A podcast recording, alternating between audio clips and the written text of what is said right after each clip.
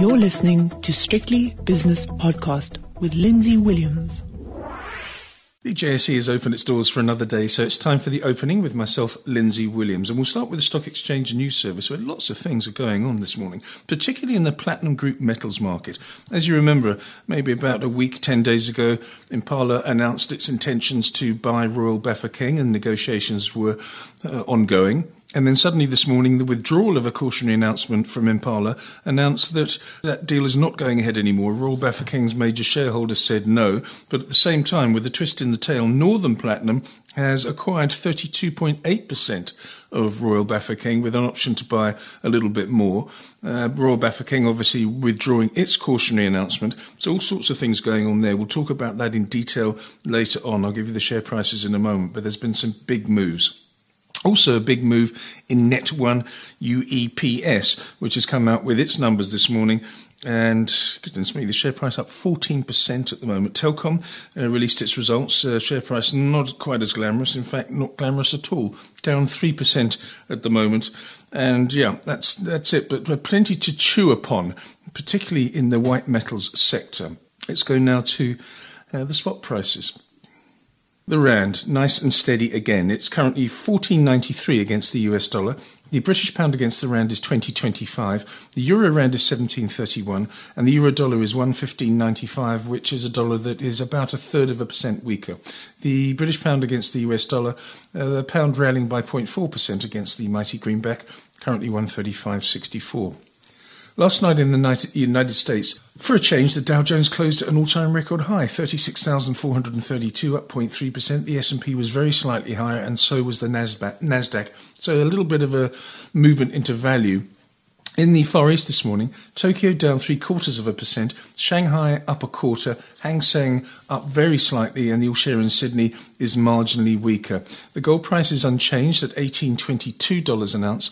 The gold price, sorry, the um, platinum price up 11 to $1051 an ounce, and palladium has fallen by $19 to 2056. The oil price had a good day yesterday, and that was really on the back of, I think, the fact that the natural gas prices were around about 10% higher. So the whole energy sector did well. But today is a bit of a breather being taken.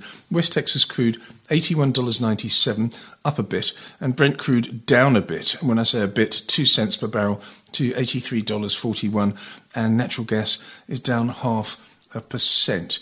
The South African 10 year bond yield had a good day yesterday, and it's okay again today as well. It's 9.34%. The US 10 year yield is 9.4, sorry, 1.49%. And Bitcoin, that's been another story. Went to a record high in the early hours. It's currently off its highs, up 2.9% though, to 67,860 plus change. And looking at the S&P 500 futures, a predictor of what might happen on the opening, the real opening on Wall Street, the Dow Jones and the S&P both down very, very slightly, but nothing to write home about. Let's have a look now at the movers on the JSE Securities Exchange in the early dealings, some interesting ones. On the upside, we've got Impala Platinum. Uh, shareholders saying, thank goodness you're not buying Royal Bafokeng because the share price is up 3.3%. PSG Konsult has rallied by 1.7, having been in the negative column yesterday. Anglo American Platinum up 1.7%. African Rainbow Minerals up 1.5%. And Massmart also nearly 1.5% higher. Northam Platinum's being punished for its, uh, for taking a big stake in Royal Bafokeng we'll see if it works out. But anyway, at the moment, it's not working out for shareholders because the share price is down eight and three quarters percent. Telkom down three and three quarters now. Capital and Counties down 3.6. Royal Bafokeng Platinum has fallen by 3%, and Harmony is down one and two thirds percent.